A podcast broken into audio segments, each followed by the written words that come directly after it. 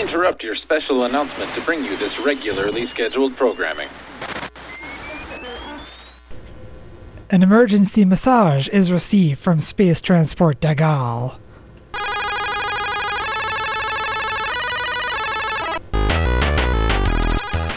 Hey, it's Coolio if you don't know, and it is time for another episode of Square Wave Symphony here on CKDU 88.1 FM Halifax. This is your home for video games, chiptunes, and all things weird and geeky here to kick off your weekend over at the uh, Dalhousie University Student Union building, which is absolutely a buzz with its first week of classes this week. And uh, yeah, that's a thing that's going on. Another thing that's going on is what is happening over at lowbiasgaming.net. And uh, yeah, there is some cool stuff there because we have a couple of entries from Jade, but we shall go in uh, in uh, not alphabetical order, in chronological order, as I always do. Uh, we have Scarlet with a new Let's Play starting uh, on the 4th. God of War Ghost of Sparta with three episodes there to start the series, as he always does. Jason brings us two new episodes of Final Fantasy VII. Uh, Scarlet with three new episodes of Orphan Scion of Society. Uh, not Scion of Sorcery. Scion of Sorcery. And Jade Farrow brings us two full series, including The Maid of Farewell Heights and Danganronpa Trigger Happy Havoc. Um, that's a, a, long time coming for uh, for the website there, but uh, there it is, and there you go. Uh, we have the uh, soundtrack for Gex 3 Deep Pocket Gecko, which I uh, sort of let's play for a monthly at one point. Um, that was an experience, and hopefully with um, with the the uh, new-ish computer that I just got, I'll be able to run through um, the N64 version, or even maybe the PlayStation version. Who knows? Both of those are much better than the uh, Game Boy Color rendition. I will tell you that much. Um, so yeah, let us get on to some music and some fun times here on Square Wave Symphony on CKDU 88.1 FM Halifax.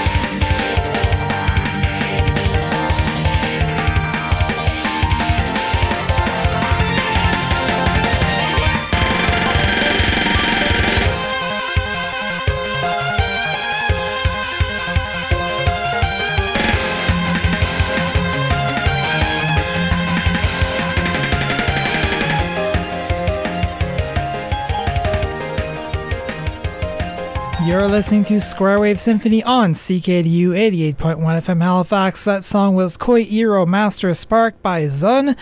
And just by that name, I think you can guess today's game from the archives.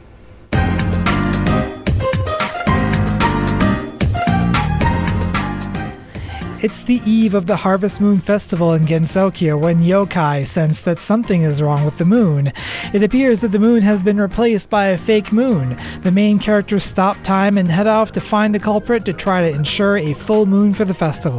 Their journey leads them into the bamboo forest of the lost and finally to Eientei, inhabited by beings from the moon itself.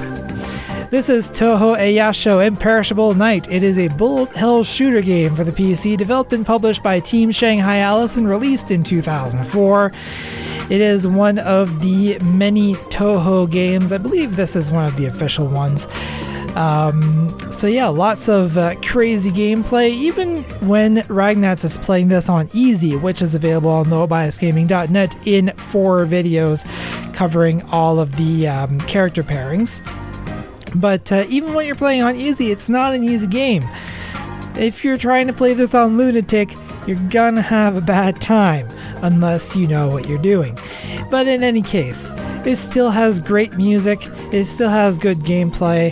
Go check it out on lowbiasgaming.net.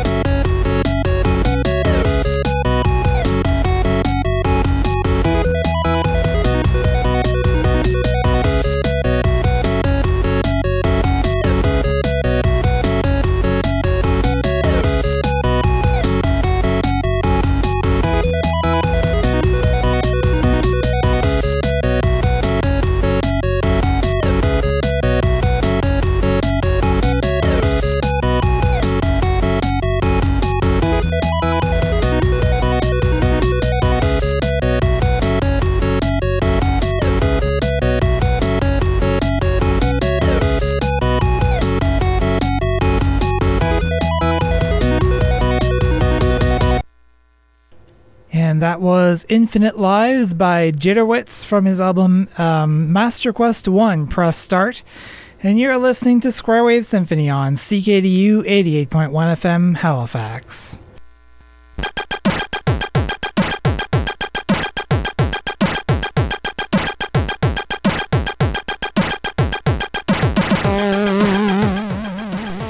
And welcome back to Square Wave Symphony here on CKDU 88.1 FM Halifax, your home for video games, chip tunes, and all things weird and geeky. And it is time, as usual, for the news of the weird.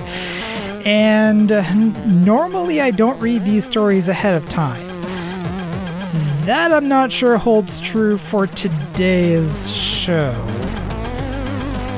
Because just looking at the first story, I think we've already read this. I think we've already read this. So I think this might be a repeat from last week. But this is what I gotta work with, so I just gotta go with that. As always, I will warn that some of these stories may not jive well with all audiences. This segment is about 12 to 14 minutes long, so take that as you will. And I am still looking for another uh, weird news digest such as this, just so that I'm not doing the same thing as um, the sister podcast to this show, uh, Electric Leftovers, hosted by Jason Parton. Go listen to that too. That's it's a good show. It's good for different reasons, but it's a good show. Our lead story: uh, unusual hobby. Social media has have given us the dubious opportunity to document all manner of celebratory, mournful, hilarious, and contemplative events. And so they have opened the door to fame for Paul Flart real name Doug, a 31 year old hospital security guard who took to Instagram in March to share with the world his sphincter sirens.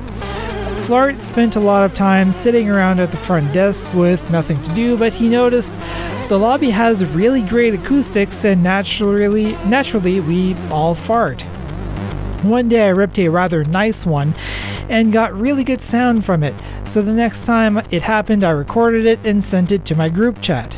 Those lucky friends, I guess, encouraged him to go viral and helped him choose his Insta handle Paul Flart. Today, he's racked up more than 20,000 followers, according to Vice. Why that is, I still have no idea. Unfortunately, hospital management isn't among them, and on August 23rd, Flart was fired from his job. But he's not deflated. He plans to expand his reach. We can do Paul Flart on vacation, you know, throw in a like a Hawaiian shirt and a hat, and then just fart around Florida. Um, government in action, ladies and gentlemen. Let's just move on to this, and it's really not any better. The Public Works Department in San Francisco gets on average 65 calls every day with complaints about feces on the sidewalk. Public Works Director Mohammed Nuru and the city's mayor London Breed put their heads together and came up with a solution the Poop Patrol. In mid September, five public works employees with a steam cleaner will begin scouring poop, quote, hotspots, such as, such as the Civic Center, Tenderloin, and South of Market neighborhoods, during the afternoons to clean up what nature has left behind. Another team also cleans overnight. Officials told the San Francisco Chronicle that the waste comes from dogs and people. Again, what? And the mayor uh, recently allotted about $1 million for new public restrooms. I just want the city to be clean, Mayor Breed said, and I want to make sure we're providing the resources so that it can be. I mean, if you're gonna go to that extent, why not just poop in a trash can? Make it easier for everyone. But don't. Don't poop in the street, guys. Don't poop in the sidewalk. Don't poop in people's yards. Just keep to the toilets. And if you're really stuck, then go out in the woods or something.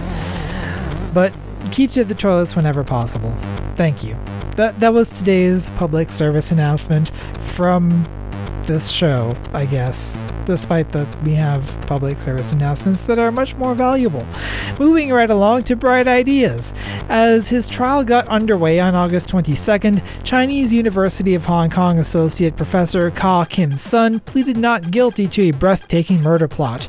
Prosecutors say that in 2015, Khaw filled a yoga ball with carbon monoxide, then left it in the trunk of his wife's car where it slowly leaked the no- noxious gas and killed his wife and their 16 year old daughter. The BBC reported that Khaw was angry because his wife wouldn't divorce him so that he could be with a student with whom he was having an affair. Hmm. When colleagues caught Khaw filling the ball, he said he was going to use it to kill rabbits, but in his statement to police, he said that the gas was to kill rats in his home. He is charged with two counts of murder. And our next story, just let's not let's not touch that one. Jeffrey Tourmalin, 45, was charged with assault on August 19th after he hurled a soft, fluffy, edible weapon at his ex-girlfriend. When Tourmalin saw his ex in a car with her new boyfriend, he walked up to her window and threw a biscuit at her face. He also charged the car, banging on it and saying he would kill them, reporting uh, reported WKRN, earning additional charges of public intoxication and vandalism. It was not clear whether the biscuit damaged the ex-girlfriend's face. It was also not clear how delicious that biscuit was, or possibly what it was made of.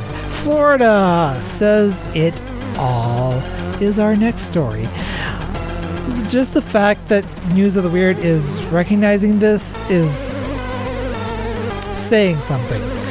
On August 20th, the Miami Herald endorsed Republican Bettina Rodriguez Aguilera, who was running to replace uh, Representative Ileana Ros Lehtinen to represent a district that includes parts of Miami and Miami Beach.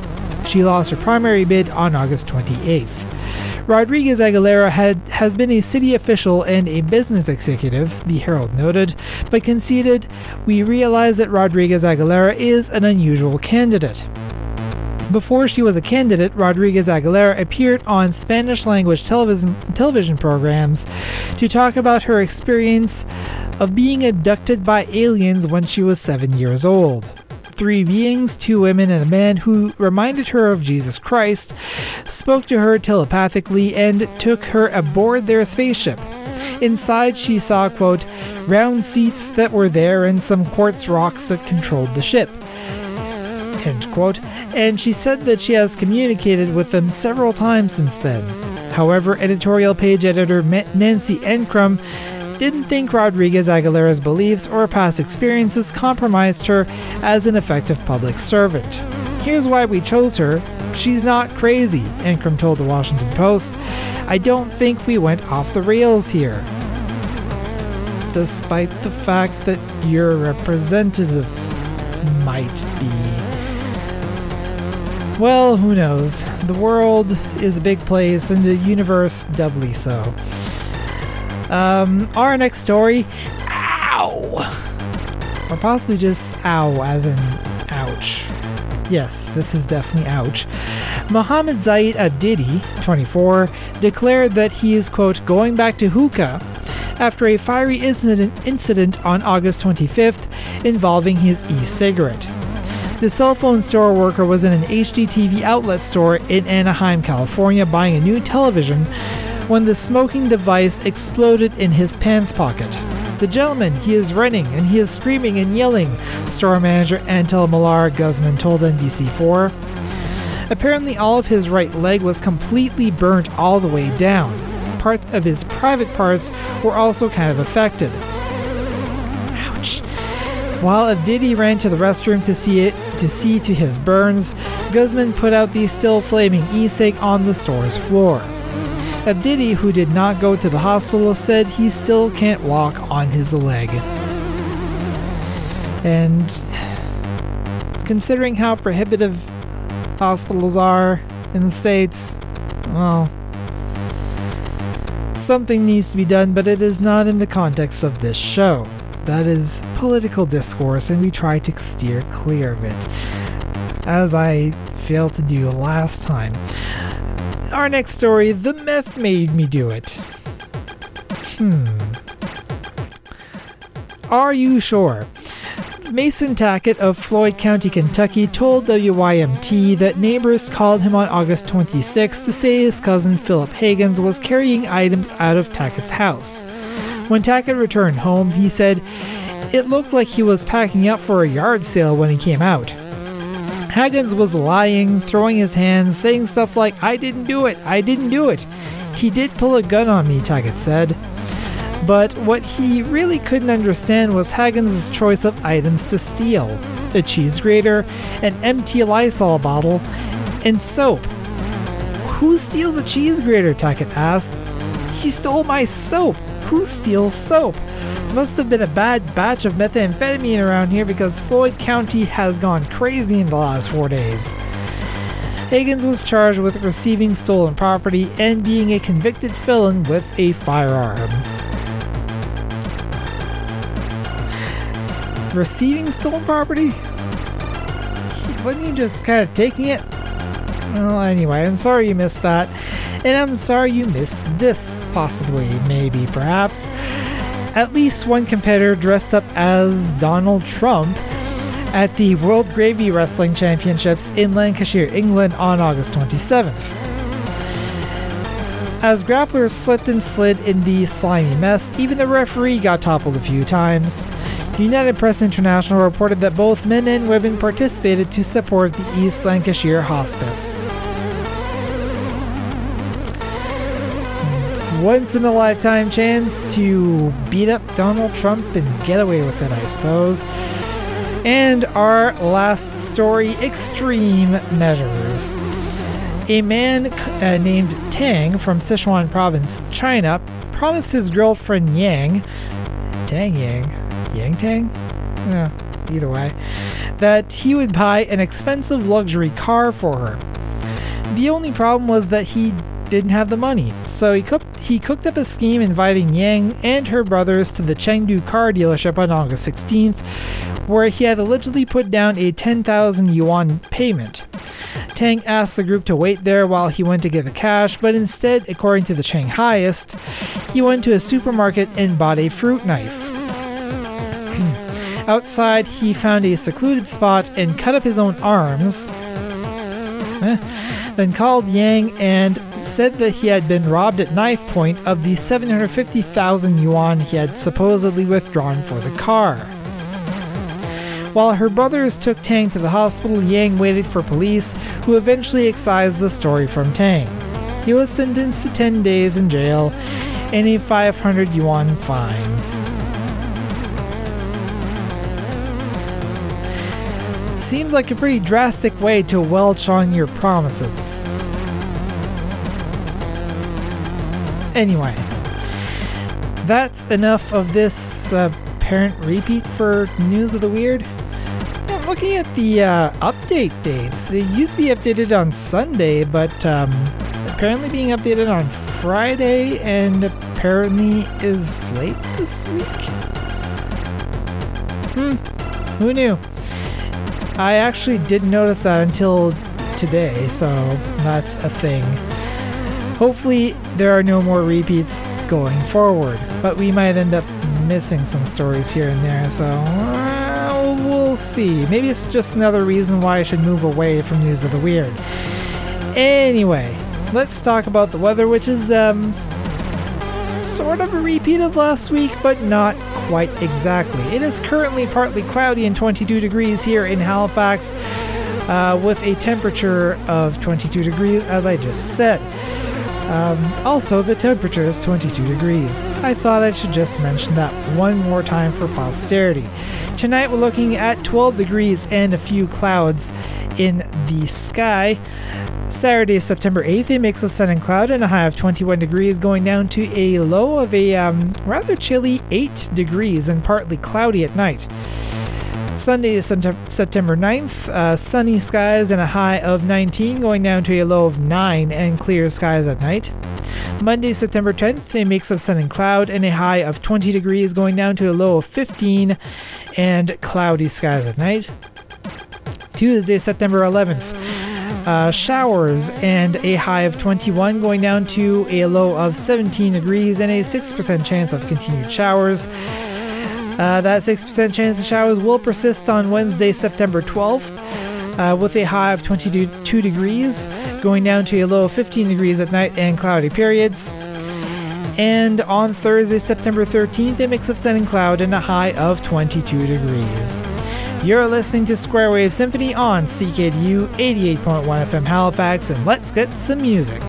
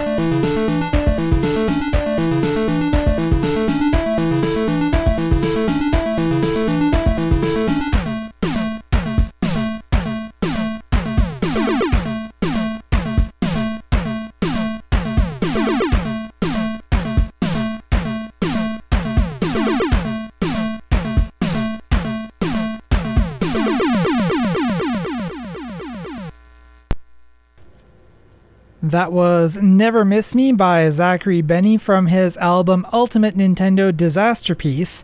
And you're listening to Square Wave Symphony on CKDU 88.1 FM Halifax.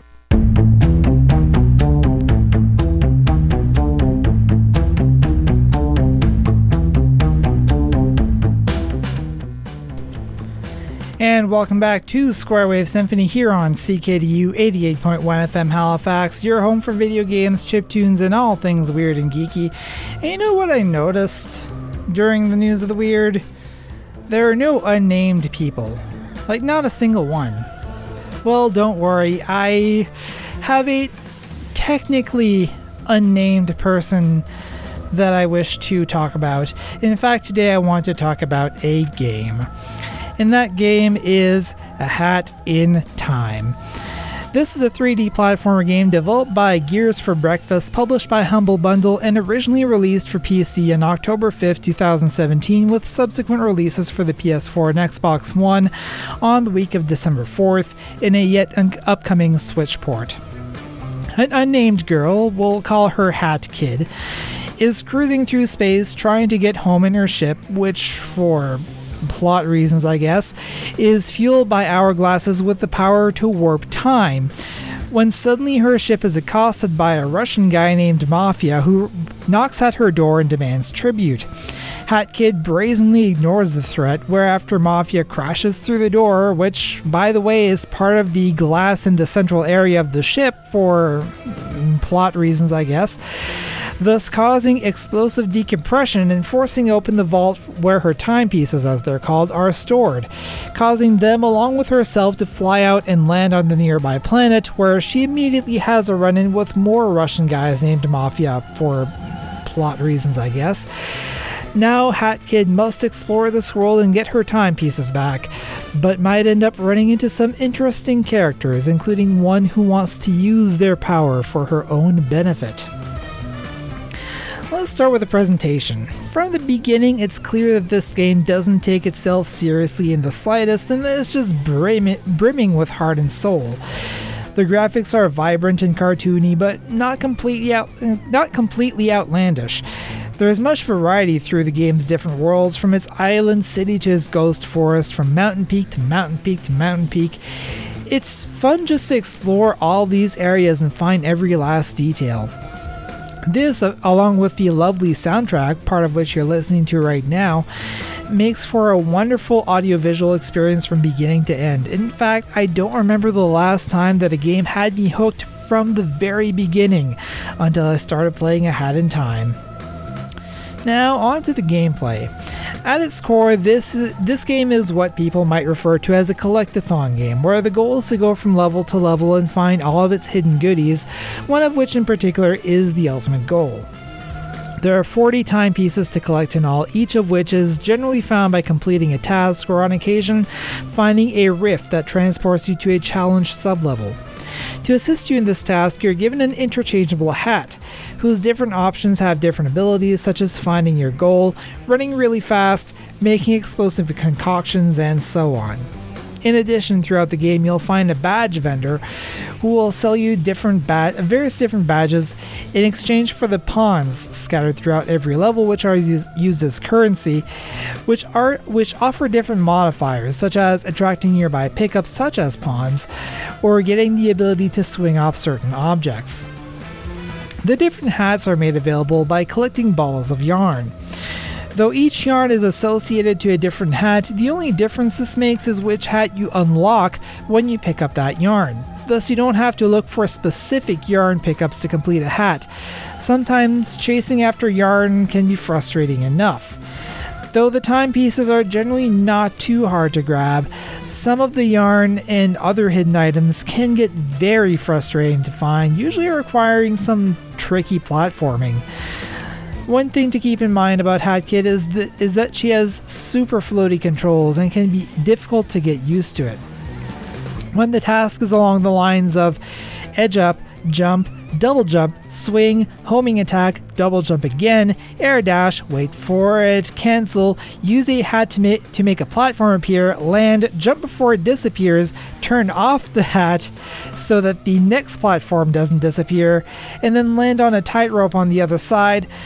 Well, okay, that maneuver doesn't actually exist in the game that I've found anyway, but there's still some tricky platformery that does happen, and a lot of it requires that you start from the beginning if you fall off. It also does annoy me a little that the completion percentage indicates how many of the timepieces you've collected and not how much of everything. Thus, having collected all 40 timepieces myself, the game reports that I've 100%ed it, while I know that there are still a few balls of yarn that are hiding around in a corner or two thanks to a compass badge, which points you toward the nearest bonus pickup. Of course, this is more of a personal foible than anything else. It's not something that will affect every player. My last real gripe about the game is regarding a couple of the bosses. Now, while the rest of the game does its best not to overstay its welcome, the bosses have far more health than they really should, sometimes taking a good 7 or 8 minutes to finish, even if you're taking every opportunity to attack. There's also no real checkpointing during most bosses, with a couple of rare exceptions, so if you die, you have to start over from the beginning. And there's also no health bar to be had at any point in the game. On top of that, one boss in particular was especially frustrating as I seemed to get hit by absolutely nothing in some cases, and I couldn't tell if it was a fault in the game or if I was missing something completely obvious and just wasn't seeing it at the very least, they do seem to have adaptive difficulty, so after dying to the same boss a few times, it will generally shorten the parts you've already cleared, allowing for some mercy. Despite these flaws, however, the game had me completely engrossed from beginning to end. I spent literally an entire day playing through it and then some, exploring the diverse worlds, trying to find every little secret, in addition, if you're playing on Steam, there are myriad mods available, allowing you to add to the music, badges, hats, levels, and more.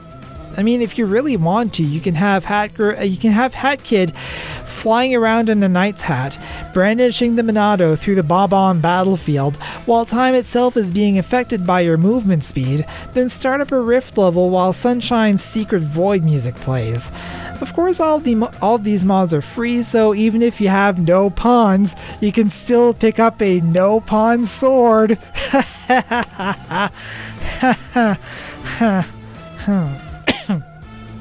anyway, all in all, A Hat in Time is a wonderful game, which I would wholeheartedly recommend to anyone looking for a fresh and joy- a jovial 3D platformer experience akin to Super Mario 64 or Banjo Kazooie, Spyro the Dragon, that sort of thing. It's a bit on the short side, but that's okay. For all the content it does pack in and its overall presentation, it makes for one peck of a good time. Oh, Peck. I just said Peck. Now, Peck, I did it again. Uh, let's just get to some music. You're listening to Square Wave Symphony on CKDU 88.1 FM Halifax.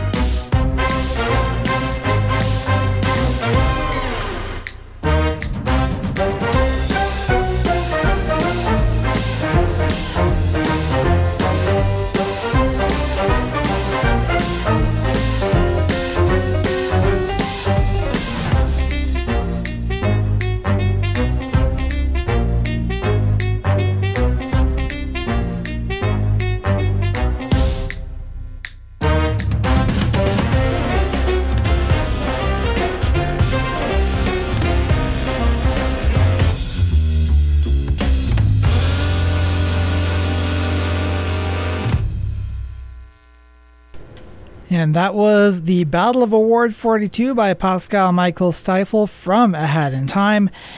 And uh, you're listening to Square Wave Symphony on CKDU 88.1 FM Halifax.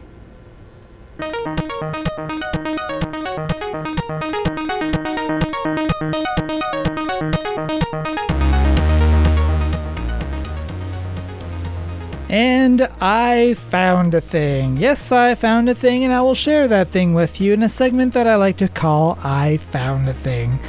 I know it's just the most original title ever in the history of the universe. Or not. Possibly one of the least. But no matter, I am here to talk to you about a thing that I found. Um, did you guys know that the internet has a patron saint. I didn't know this until today. Um, there is a story here on Gizmodo that talks about the patron, the patron saint of the internet, and I will share that thing with you. Uh, this is by Matt Novak and written in 2015.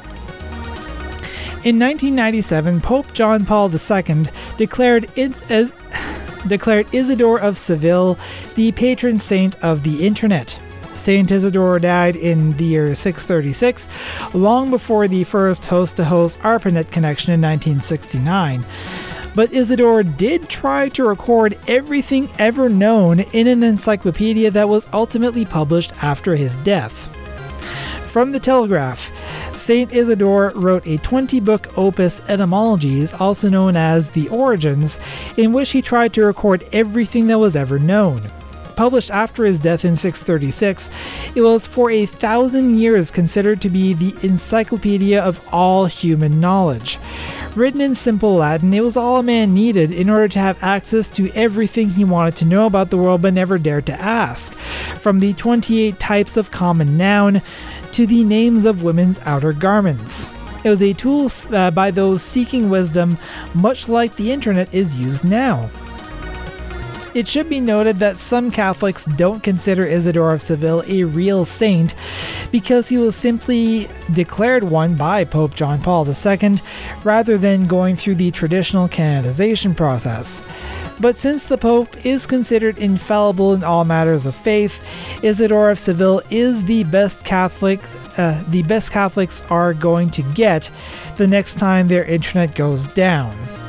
Saint Isidore of Seville shouldn't be confused with Saint Isidore the farmer, the patron saint of farmers and laborers. So yeah, that's um, kind of an interesting fact there. Um, I think Pope John Paul II is kind of known for being uh, one of the more laid back popes of the last few decades. And um, things like that happened, I guess. It was around the time that um, the internet was kind of reaching a new plateau, I suppose. And I suppose that a lot of people might revile that this this new thing that I don't know. I I did see a um I think there was a comment, wasn't there? Yes, there's actually a comment to uh, this very post. When I set up my very Catholic grandmother's Wi Fi, I named it after him. That's kind of an interesting way of introducing super Catholics who find the internet a heathen thing. It's not a heathen thing, it has a patron saint. How could it be heathen? Right? Well, that's, that's the way I think of it anyway. I mean, there are definitely some parts of it that are, let's say, less reputable than others as far as knowing everything some people should not know everything.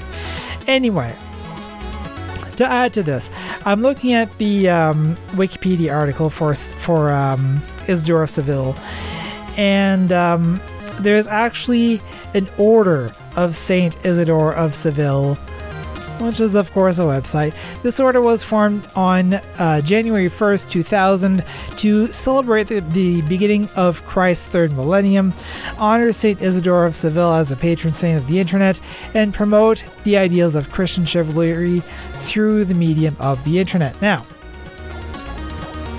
just for full disclosure, I am not Christian. I was raised Christian. I am not anymore. I just found this to be kind of a cool thing to um, to mention to everyone, and um, yeah, I'm just gonna leave that at that and um, move on to some music, shall we? You're listening to Square Wave Symphony on CKDU 88.1 FM Halifax.